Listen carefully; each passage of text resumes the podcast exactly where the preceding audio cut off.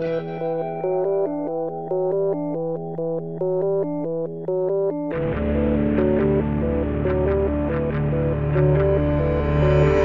Ciao a tutti e bentornati su Easy Apple, puntata numero 561, resa possibile dalle donazioni di Gian Domenico Macaluso, Nicola Gabriele D e Matteo Semenzato. Grazie mille per il vostro supporto. Sezione supportaci del sito per entrare in questa magnifica gilda dei nostri sostenitori, magari dopo qualche dettaglio in più. Io sono Luca Zorzi, e io sono Federico Travaini. Come ti è sembrata questa introduzione? Ci ho provato a dare tutte le informazioni corrette al momento giusto. No, sembrerà paradossale, ma mi stavo dimenticando io che bisognava ringraziare i donatori all'inizio della puntata. No, no, eh, mi piace, mi piace. Magari a questo punto, visto che fai tu la bella introduzione, puoi anche dire e con me c'è il buon Federico e io ciao Luca, così magari sembra una cosa più colloquiale. Cosa ne dici? Mm, okay, Ci dimentichiamo la settimana prossima? Ci dimentichiamo la settimana prossima, hai Va detto bene. bene.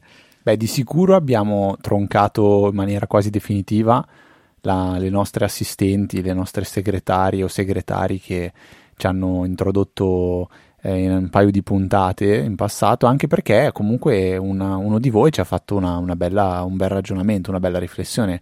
E in particolare Nicolò dice, cavolo, quando uno fa una donazione anche per essere ringraziato, per sentirsi nominare eh, in puntata, eh, il fatto che lo faccia una, una, una, voce che non sia la vostra perde un po' di, di, valore. Ed effettivamente questa la trovo una cosa su cui eh, non, non, non, riesco a fare una minima obiezione eh, quindi eh, credo sia giusto che effettivamente sia la, la voce mia o quella di Luca a ringraziare voi quando ci supportate con una donazione Giusto, corretto. Quindi ecco, come vedete abbiamo avuto giusto un paio di comparsate. Un peccato che avevo fatto quel bello scriptino che non verrà più utilizzato. Ma tanto ne fai talmente tanti, Luca, quindi un in più, un in meno, no? Giusto come l'estensione di a***a.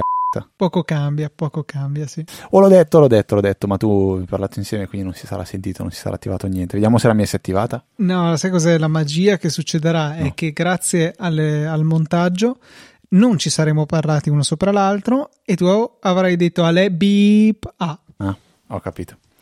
Fantastico, fantastico.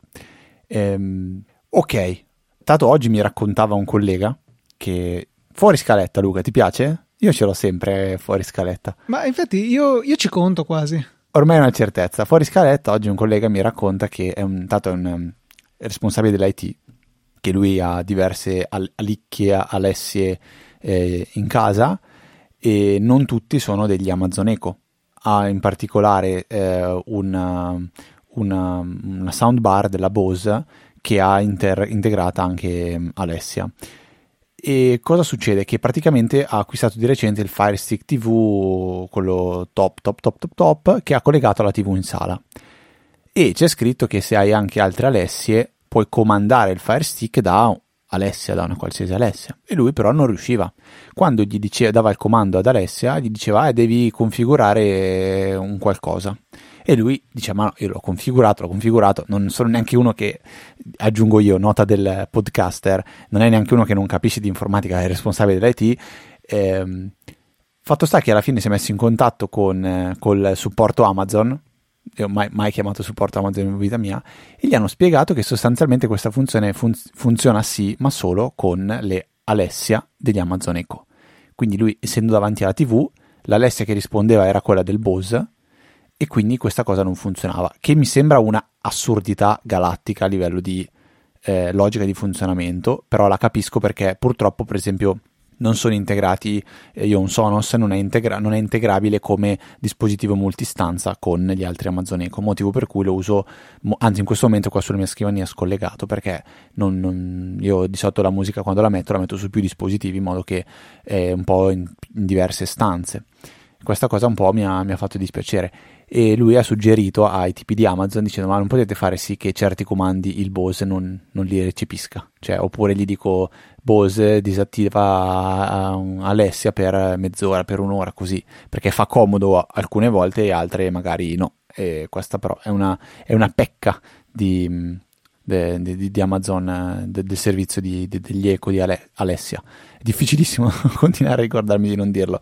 Ehm, però per il resto pe- penso che sia assolutamente eh, anni luce avanti Siri che cioè io non riesco ormai ho l'unico l'unici momenti in cui uso Siri è quando lo attivo per sbaglio con l'Apple Watch perché non c'è niente che riesco a fargli fare e troppo spesso è schizzinosissimo se non ha la qualità del 5G in connessione a 10 gigabit ti dice scusa in questo momento non posso, non posso, non posso farlo ed è, ed è tremendo perché alla fine mettere un timer mettere una sveglia aggiungere qualcosa su Todoist non, eh, non, sarebbe comodissimo, ma ormai ci ho perso la speranza. No, no, non riesco ad aggiungere neanche una cosa in Todoist perché la metà delle volte non ha capito, non, non, può farlo, non c'è la connessione, non c'è qui, non ce l'ha.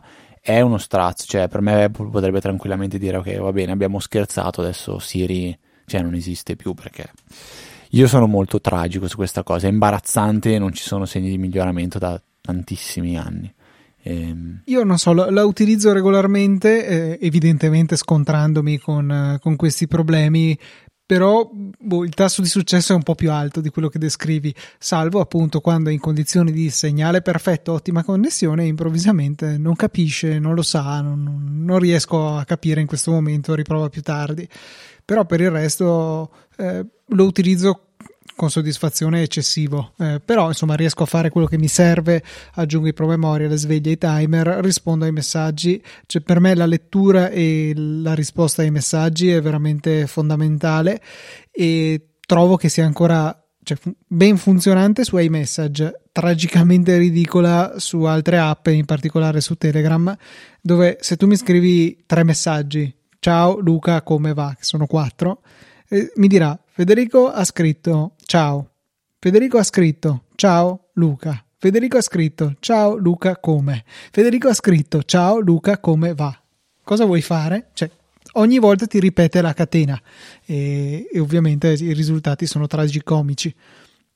Però per ma, il resto è, è, comoda e continuo a utilizzarla. Eh, ma è comoda ma non funziona. Cioè, no, vabbè, veramente... non è così grave. Cioè, secondo me io ogni giorno ho qualche interazione che fallisce però eh, sarà, boh, direi esagero, esagero brutalmente, molto meno di così, il 20% delle volte, che è assolutamente troppo come tasso di fallimento, però vuole anche dire che il restante 80% ci riesco. E, e per me Siri non è mai un sostituto di qualcosa che avrei potuto fare senza usare la voce ma prendendo il telefono in mano.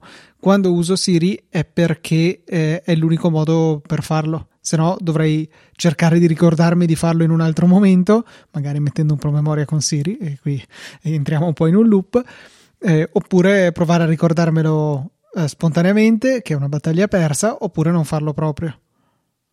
Ma non sono d'accordo che Siri vada usato principalmente quando non hai alternative, perché su, su certe cose Siri è più, è più veloce, dovrebbe essere più reattivo. Mettere una sveglia, mettere un timer dovrebbe essere più veloce Siri. Aggiungere un task eh, su Todoist dovrebbe essere più veloce. Aggiungere una, un, un, un, qualcosa da comprare nella lista della spesa, nel mio caso in Bring, deve essere più veloce. Io lo faccio sempre con Amazon.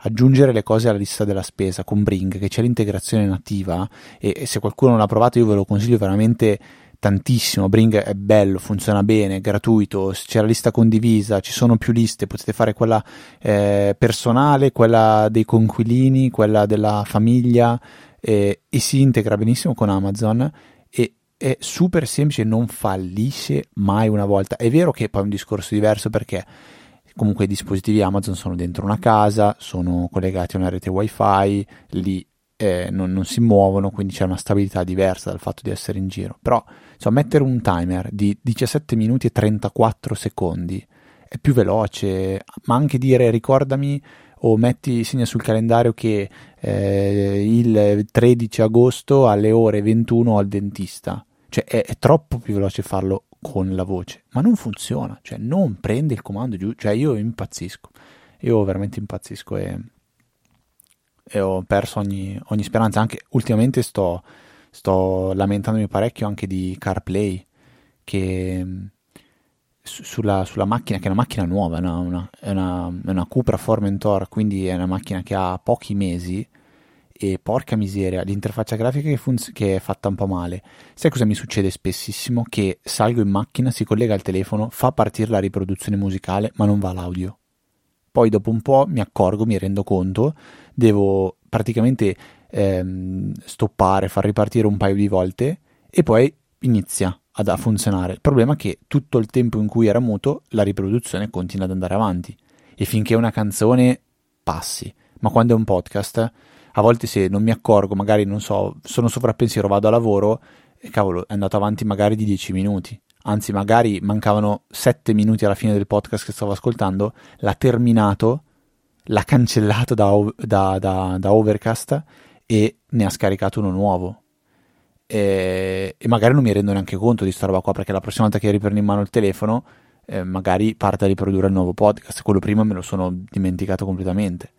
È veramente un sacco di piccolezze che, che mi fanno imbestialire. Vogliamo dirne un'altra Luca vista prima in diretta che non c'entra con, con Siri o con, con CarPlay mi, mi, hai chiesto, ah, condividi questo calendario anche con eh, tal, la tal Beh, persona. Questo, aspetta, aspetta, questo è un problema completamente diverso. Sì, no, infatti ho detto non c'entra niente. Era esatto. per dire che vedo tante, tante piccolezze, tante imperfezioni che, non so, poi uno le mette tutte insieme e questa non c'entra assolutamente niente, però volevamo condividere un calendario con una, una terza persona, io e Luca allora io apro l'applicazione calendario di, di macOS, non so neanche perché non ho aperto Fantastical, magari lo si può fare ugualmente anche da Fantastical. Eh. Però eh, cosa succede? Che ho la lista dei calendari, il calendario è già condiviso. Di fianco al calendario compare una, un, un, omino eh, che mi fa pensare che sono le persone con cui condivido il calendario ed effettivamente così clicco e viene fuori l'elenco delle persone con cui sto condividendo il calendario ma non c'è un pulsante che dice aggiungi una persona, un più, un'opzione, un qualcosa del genere. Quindi cosa faccio da qua? Niente, provo a cliccare col destro, leggo le opzioni, ma non c'è ancora niente. C'è ottieni informazioni, impostazione condivisione, interrompi condivisione, colore personalizzato, cioè non c'è niente, non c'è assolutamente nulla. Cliccando per caso sul nome di Luca, dove ehm, praticamente eh, c'è l'elenco delle persone con cui ho condiviso la, la, la, mm, il calendario, compare dal nulla una riga in più con un più con scritto condividi con. Cioè una roba per cui l'interfaccia grafica dovrebbe già essere così. Prova a mettere magari un, una, un'immagine nel capitolo, nel capitolo della puntata, non so se si riesce a fare, farlo capire. Cioè, eh, dovrei fare una GIF, ecco, forse una GIF nel note della puntata eh, è, è, è, assurdo. Cioè è assurdo, basterebbe farlo già comparire quel più di default, invece viene nascosto dietro un click che è un click in più che non serve a niente ed è un click che uno deve provare a inventare a fare. Cioè io ho cliccato ma per caso per disperazione, ma stavo già per dire apro Google e provo a cercare. Una, una, roba veramente folle, secondo me, proprio totalmente folle, che non c'entra niente con Siri e con CarPlay, questo eh, ci mancherebbe. Però c'entra con eh, quella tendenza di macOS della quale mi sono già lamentato. Sì. Eh, per esempio l'interfaccia delle notifiche che finché non ci arrivi sopra col mouse non sai che c'è un pulsante per magari ritardare il promemoria o rispondere a un messaggio cose di questo genere cose con che... del Finder quello del Finder, sì, delle, con la, la, proxy icon, tutte le cose di cui mi sono continuato a lamentare fino a quando, fin da quando c'è stato eh, l'aggiornamento, era Big Sur che ha introdotto l'ultimo aggiornamento grosso di mm, grafica. Non ne sono, non ne sono sure. Sto andando a cercare, ho purtroppo cambiato la pagina nel mio, nel mio Stream Deck e quindi eh, questo sample lo trovo in ritardo. Ecco. Detto questo, eh, sì, cioè è una tendenza che non mi piace e che spero che Apple vada piano piano a, a, a ricredersi, in sostanza, a tornare sui suoi passi e tornare a rendere le cose esplicite, perché non, non c'è nessuna vera pulizia aggiunta nell'interfaccia, semplicemente è un'interfaccia vuota, ma visto che i comandi servono, è bene che quelli che servono siano visibili. Non sto certo eh, dicendo di raggiungere il livello tipo Office dove ci sono tutti i pulsanti di tutte le funzioni sempre visibili, però insomma un minimo di, eh, di bilancio, di, di, di compromesso secondo me dovrebbe esserci.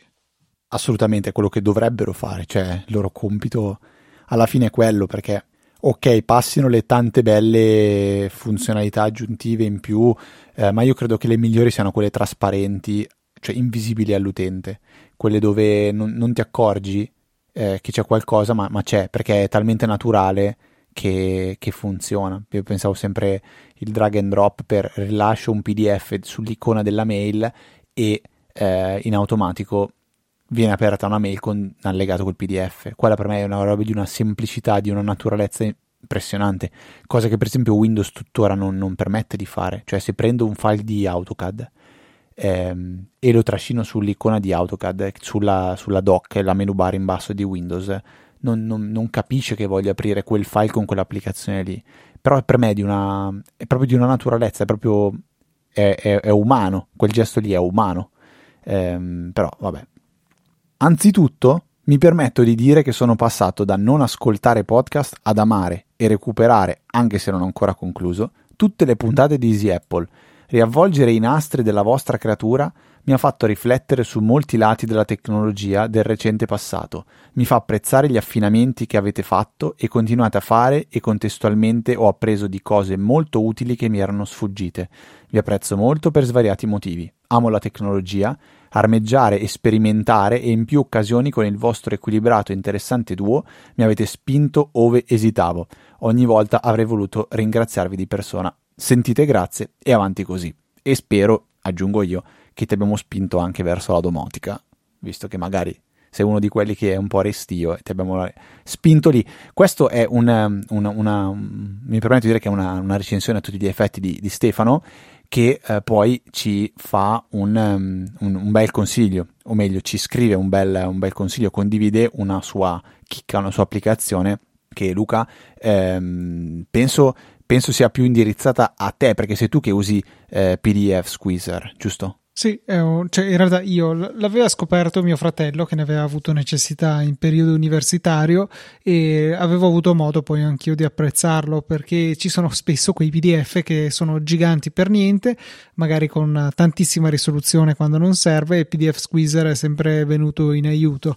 Eh, però a quanto pare non è l'unica soluzione, come spesso capita ce ne sono diverse e appunto quella che ci viene suggerita secondo me è estremamente interessante. Stefano ha trovato una bella chicca. PDFify si chiama e è un'applicazione per Mac che è possibile acquistare sia una tantum per 25 euro sia in abbonamento a un euro al mese o 10 all'anno che ha eh, cioè veramente un, un coltellino svizzero del eh, del, dei PDF, ha anche delle funzioni di scansione, OCR, eh, la riduzione chiaramente del peso, eh, tante, tante cose. Insomma, dateci un occhio. C'è la pagina eh, di, di, presentazione che vi linkeremo nelle note della puntata che vi dà un'idea di, di che cosa può fare. Ecco. Stefano dice che è in grado di applicare OCR sia a, a, base Tesseract che Apple, ha una vera e propria interfaccia di scannerizzazione e stampa, sia con stampanti che con le fotocamere di iPhone sfruttando Continuity Camera, può operare su documenti multipli e può recepire degli URL o quasi qualsiasi cosa nella clipboard e trasformarla in PDF con OCR. Molte di queste cose si possono fare anche con i tool di sistema, ma magari può essere utile per chi come me non può aggiornare a Monterey. Quindi questa forse è la, una... Mi, mi, mi, piace rileggere le parole di Stefano perché alla fine è il motivo che ha spinto lui a eh, consigliare questa applicazione. Quindi magari alcuni di voi eh, si ritrovano nei, eh, nei, nei, nelle necessità che ha avuto Stefano e che ha risolto con questa, eh, con questa applicazione che ovviamente trovate nelle note della puntata. Se non sanno come trovare le note della puntata, Luca, come si fa? Si va su easyapple.org slash 561 scritto in numero mi sembra banale dirlo ma lo ripeto e troverete le note di questa puntata magari siete davanti a un computer e state ascoltando la puntata eh, con il vostro iPhone in tasca beh potete evitare di tirarlo fuori easyapple.org slash numero della puntata vi porta immediatamente nella sezione opportuna del sito di Easy Podcast a proposito di recensioni, ci tengo a sottolineare una cosa che dice sempre anche ehm, vabbè, devo, Maurizio su cose. Eh, non basta lasciare le stelline per poi essere ringraziati in puntata perché non arriva diciamo l'automatismo che ci eh, fa finire nelle note della puntata ehm, la vostra recensione quindi se avete magari lasciato delle stelline ma dite ah cavolo perché quei due balordi non mi hanno ringraziato perché dovete scrivere anche soltanto ciao mamma in questo modo noi abbiamo l'evidenza di chi siete, altrimenti con le stelline non sappiamo neanche che le avete lasciate, vediamo soltanto un numero che si incrementa, da 1000 diventa 1001. Quindi questo così, una piccola parentesi eh, per, eh, perché magari qualcuno è rimasto deluso oppure si aspettava, si aspettava altro da, da noi. Ecco. Ma, ma, sai cosa mi, mi, delude costantemente Luca? Dimmi. Vedere l'account ER Progress di Twitter. Cioè, tu non so se segui quell'account, penso di sì, è uno no. degli account più... No, non sai cos'è? Non so cos'è, ma non lo seguo. È devastante perché è, è un account che fa soltanto una cosa quando lui divide l'anno in percentuali di giorni, quindi ogni punto percentuale sarà 3,65 giorni. Eh, praticamente, anzi forse un pochettino di più, praticamente ogni volta che passano 3,65 giorni lui twitta dicendo, con una, una, barra, una specie di barra di caricamento e dice, eh, fa vedere quanto è passato dell'anno con di fianco scritto la percentuale, quindi l'8 maggio, questo bel account, vediamo se ha postato qualcosa di nuovo. No, l'8 maggio ha eh, postato che siamo al 35% dell'anno. Ma la cosa devastante è che non è che ovviamente uno segue assiduamente questo year in progress, ti capita ogni tanto di vederlo. Io l'ultima volta che l'ho visto, e ho anche retweetato, era al 30% dell'anno. Quindi io, senza rendermene conto, so che il 5% dell'anno è passato ed è veramente devastante questo account. Eh, bellissimo. È una trovata semplicissima ma veramente geniale, ha 600.000 follower e lo trovo veramente veramente veramente bello. Se non lo seguite secondo me vale la pena di seguirlo perché è, è una, un'idea troppo geniale secondo me. Year Progress lo trovate nelle note della puntata che Luca aveva appena detto come andare a recuperare. Per un periodo avevo ehm, seguito Big Ben Clock, mi pare che si, si chiamasse, era il, l'account ufficiale, non so se ufficiale, ma dell'orologio Big Ben di London, di Londra. Non so perché mi è venuto London, perché ho pensato L apostrofo London con l'H, cheat, eh, metterai nelle note della puntata il video opportuno. E, non e so niente. se ci sono ancora, eh? devo, devo cercarlo. Eh sì, prova a cercare che twittava all'una bong, alle due bong bong, alle tre bong bong bong e avanti così tutto il giorno. Molto utile. Ma non è divertente come Year Pro, cioè non è pesante come Year Progress. No, però era simpatico. Me. Ok, va bene, ok, riprendiamo un attimo la... Ehm, Le redini. La scaletta, bravo, sì Luca, quindi passo a te il microfono per parlarci del tuo costosissimo hub LG da 5, 5K. Che non sono 5.000 euro, fortunatamente. Sì, non so perché è venuto da 5K, perché poi mi sono reso conto che sembravano da 5.000 euro, in realtà sono 50. E eh, 5K è la risoluzione. Esattamente, eh, perché eh, avevo avuto uno scambio di mail con Andrea che eh, tra i vari, cioè dopo che avevo raccontato della mia disavventura eh, con la scheda audio connessa tramite l'LG 5K che non so, non funzionava, funzionava male, eh, lui lamentava qualcosa che avevo rilevato anch'io in passato è che spesso gli adattatori Ethernet connessi alle USB-C del monitor non funzionavano a velocità piena, non andavano a un gigabit, cioè per carità si vedeva dalle preferenze di sistema che il link era un gigabit, eh, come anche se avete uno switch con delle lucette diverse che si, col- si, accendono in base alla velocità del dispositivo collegato, si vedeva il gigabit, ma di fatto non era possibile far passare un gigabit intero. Andava magari 3, 4, 5, 600 megabit in base a come gli girava a lui in quel momento. Eh, in passato, visto che praticamente tutti i, eh, gli adattatori USB Ethernet sono basati su chipset Realtek, che sono i più economici che esistono, compreso anche il Belkin che vende Apple nei suoi Apple Store, è basato su un chip Realtek. Eh, che è supportato nativamente su macOS, però con dei driver evidentemente non molto ottimizzati. Ehm, c'era la possibilità di scaricare dal sito di Realtek dei driver più aggiornati, che però è un po' che non vengono aggiornati, e con quelli di solito si tornava al gigabit intero.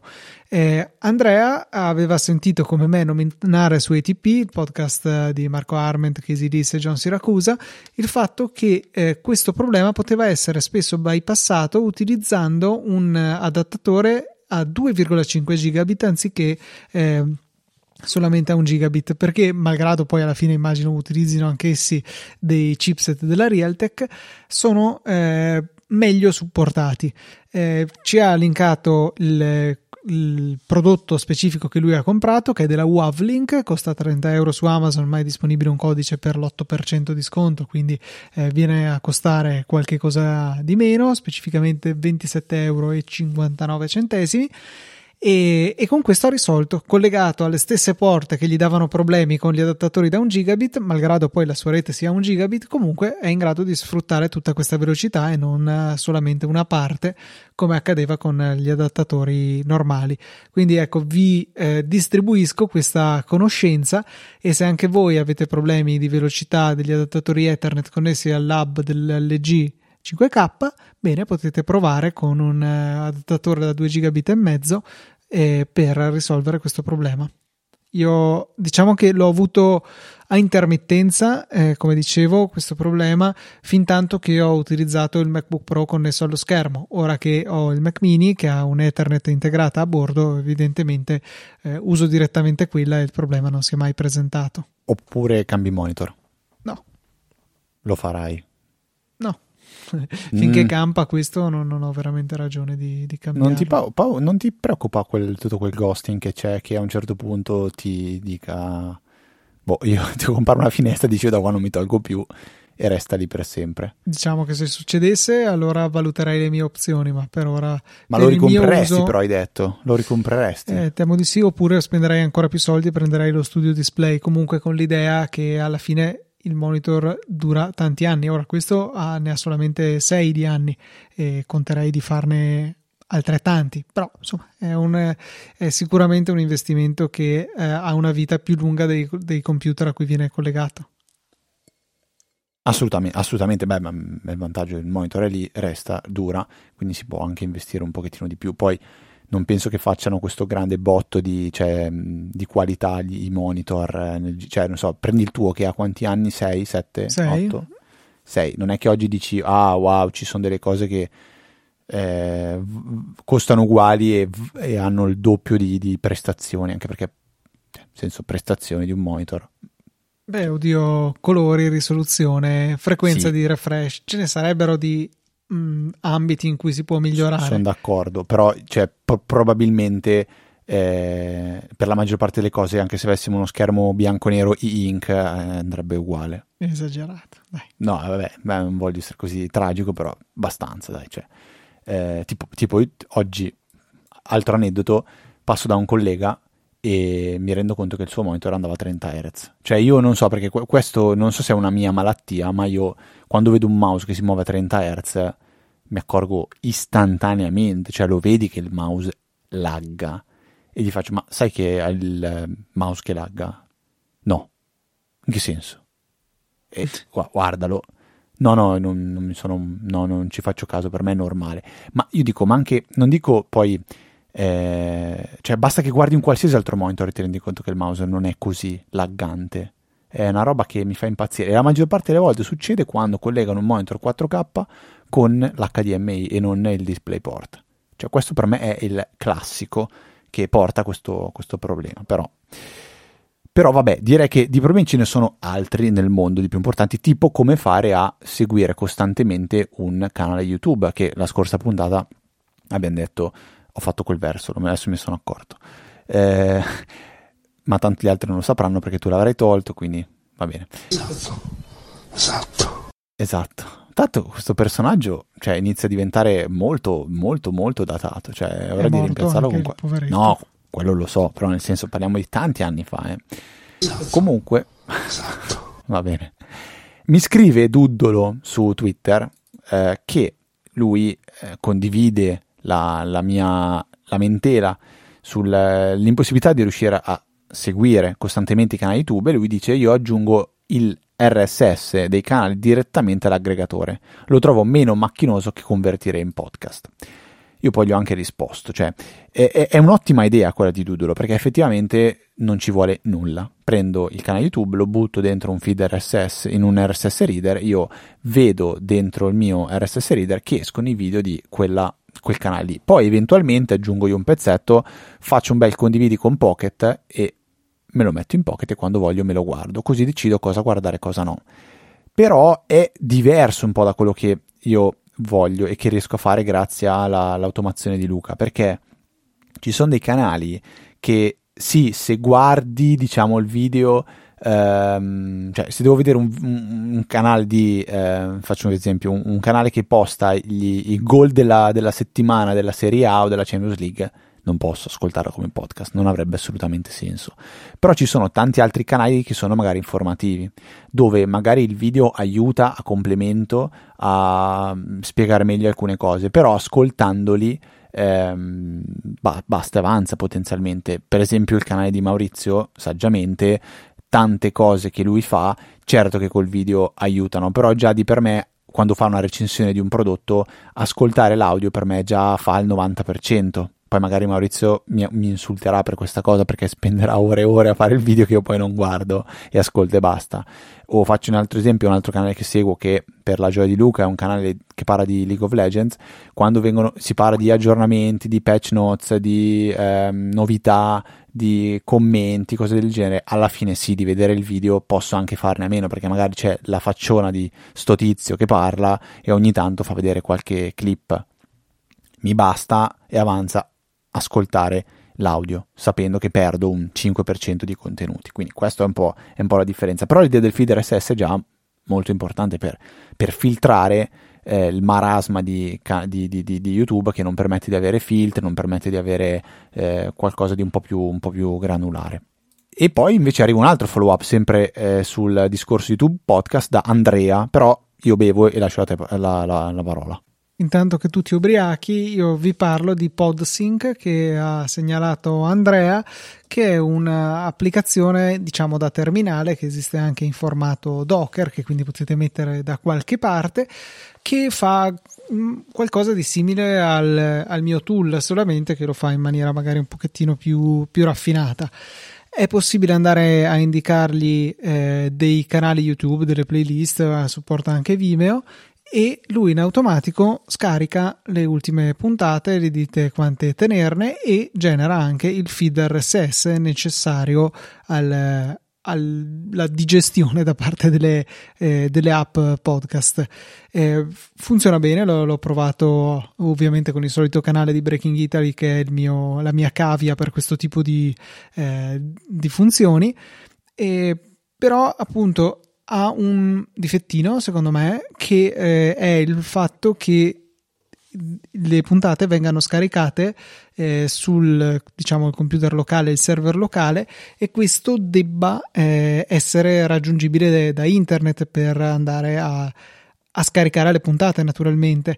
Eh, oppure vabbè potrebbe anche potenzialmente essere in LAN con alcune applicazioni che eh, non si appoggiano a una controparte server per andare a scandagliare i feed RSS eh, per esempio l'applicazione dei, nativa di Apple va benissimo a questo scopo. Eh, però a quel punto lì siamo limitati a poter eh, scaricare le nuove puntate solamente mentre siamo in casa eh, l'alternativa potrebbe essere eh, eseguire tutto lo script su un so, server che abbiamo già e quindi eh, una cartella la rendiamo accessibile da internet eh, tramite HTTP, insomma HTTPS, eh, ma appunto sono sempre dei sistemi che possono andare bene per certi casi, non fanno al caso mio, preferivo tenere separate questi ruoli, quindi eh, banalmente il fatto che io scarichi un video da YouTube, YouTube DL stesso non è tecnicamente aderente alle policy di YouTube eh, e quindi non vorrei eseguire un download del genere per esempio dal server di Easy Podcast perché ovviamente ha un IP statico e mh, vorrei evitare che andassero dal nostro provider e dire ehi quelli là stanno scaricando da YouTube. Non penso eh, però insomma eviterei la cosa. E allora cosa dovrei fare? Magari dovrei sincronizzare periodicamente i file che ho scaricato in locale e buttarli su sul server eh, con rsync con uh, un, un, aggiornamento periodico cosa che per inciso facevo alle origini del mio sistema. E come sono organizzato adesso invece l'upload avviene su eh, un bucket, quindi uno spazio web che nel mio caso è su Backblaze B2, ma potrebbe anche essere su AWS, su S3, mille altri servizi di storage online. E poi con un tool separato che è appunto il Cloudflare Worker che avevo segnalato in passato, ecco questo eh, in sostanza è in esecuzione nel cloud di Cloudflare, che bella gioco di parole, e va a interrogare il mio bucket, vede che file ci sono dentro e al volo genera il feed RSS. Altro approccio altrettanto valido, però molto interessante, PodSync, eh, che potete andare a trovare su GitHub al link che troverete nelle note di questa puntata. Comunque eh, mi sono perso un pezzo forse però, se uno non ha voglia di esporre verso l'esterno della propria rete PodSync può tranquillamente poi sapere che la, la, la, diciamo il pull, il refresh de, de, del, del, client podcast avviene soltanto su, nella propria rete LAN. Uno arriva a casa, aggiorna e... Ad esempio Overcast credo che non ti faccia nemmeno aggiungere il feed se non è pubblico perché lo va a scan, cioè controlla gli aggiornamenti ah. del, eh, del, del, feed tramite il, i propri server. Per i quali, tra l'altro, sentivo Marco Arment spendeva qualcosa come 5.000 dollari al mese, una roba del genere. Per cui dico, porca miseria, ne devono comprare di account premium. E, e niente, ecco. Cioè, io rivedrei un attimo mio, la mia infrastruttura perché alla fine per quale, van- per quale vantaggio, porca miseria. Cioè, No, vabbè, piuttosto... lato utente è carino, il telefono non sì, consuma. il fatto che ce l'hai in tempo reale, perché alla fine c'è in tempo reale. Ma magari neanche in tempo reale, però il telefono non deve sprecare batteria a cercarlo.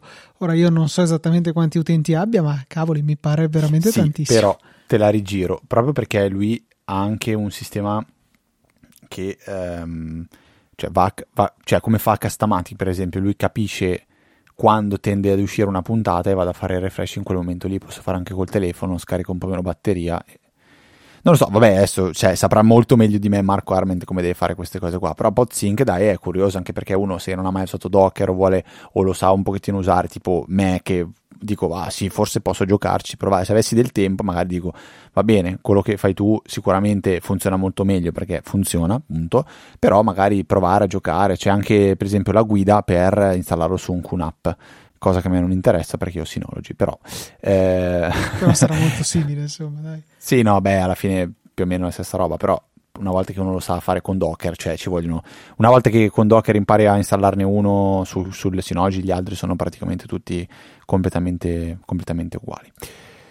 E, ehm, allora, mi ero un attimo perso. Eh, po, po, po, Luca, di cosa vorresti parlare in conclusione puntata? Mentre ci pensi, io ricordo che eh, potete supportarci eh, in due modi principali. Il primo è quello di fare una donazione andando o in fondo alle note della puntata direttamente con l'applicazione che avete in mano adesso col vostro telefono, troverete un pulsantino Satispay, cliccate, si apre, mettete un importo che sia almeno di un euro e noi la prossima puntata vi ringrazieremo. Questo è veramente un, gesto simbolico, non, va al di là del, del, del, del, valore, cioè l'euro non è che cambia le sorti o no di Apple, però la presenza, la vostra, la vostra, metterci la vostra faccia, il vostro nome eh, fa veramente tanto per noi, perché sapere che ci sono dietro delle persone che ci scrivono, ci contattano, ci vogliono supportare, ci tengono questo podcast, fa veramente tanto tanto tanto per noi. Il secondo modo, che fa altrettanto bene, è quello di lasciare una recensione tramite Apple Podcast. Andate a cercare Easy Apple, che tuttora è uno dei primissimi podcast nella sezione tecnologia, eh, sia come longevità, sia come ascolti, sia veramente una soddisfazione grandissima ogni volta che navigo in quella, in quella parte di, di, di, Apple Podcast e lì andate a lasciare una recensione e ricordo non bastano le stelle, ma dovete anche scrivere almeno due righe, giusto per far sì che noi sappiamo chi siete nel frattempo immagino che Luca abbia trovato l'ultimo argomento di questa puntata. Decisamente sì, perché è peraltro secondo me in linea con quello che stavamo eh, discutendo prima, cioè questo macOS che ogni tanto nasconde un po, di, eh, un po' di dati che sarebbero invece utili da mostrare. E nello specifico si sta parlando del salva con nome che è una funzione piuttosto utile, eh, che però insomma fin da Lion è stata sostituita da questo duplica che secondo me ha un comportamento mh, difficilmente comprensibile, diciamo, cioè secondo me non, non, rientra nella forma mentis che chi usa il computer da tempo eh, è abituato ad avere. E la maggior parte delle applicazioni che eh, hanno adottato questo sistema eh, del, del duplica hanno anche in realtà dietro le quinte il, il vecchio salva con nome, il vecchio save as. Per accederci basta cliccare sul menu file come faremmo normalmente, tenendo premuto il pulsante option cambiano alcune voci. Una di queste è la voce duplica che diventa salva con nome e ancora una volta torniamo sull'argomento del tasto option che è magico in macOS ci permette spessissimo di scoprire funzionalità nuove, funzionalità aggiuntive o di cambiare il funzionamento delle funzionalità esistenti. Quindi eh, ribadiamo il nostro invito a premere option quando cliccate qua, cliccate là e vedete che cosa cambia. Nei menu della menu bar il cambiamento è, è molto frequente, eh, ma anche per esempio se option cliccate, che so, sull'icona del wifi che avete magari sulla vostra menu bar, potete vedere un sacco di informazioni, quali ad esempio, che ne so, l'indirizzo IP che avete sulla vostra rete, a quale canale siete connessi, a che frequenza, qual è la velocità di connessione, eccetera, eccetera. Insomma, il tasto option ci dà come sempre un sacco di informazioni utili e, di, e ci, fa, ci, permette di accedere a funzioni che altrimenti sarebbero celate eh, dall'occhio vigile di Johnny Ive. Molto bene, vi ricordo che se avete qualche segnalazione da fare, come hanno fatto tanti ascoltatori in questa puntata che l'hanno arricchita, ci hanno dato argomenti da parlare, cose da condividere, lo potete fare nella maniera più semplice tramite l'indirizzo mail info-easyapple.org.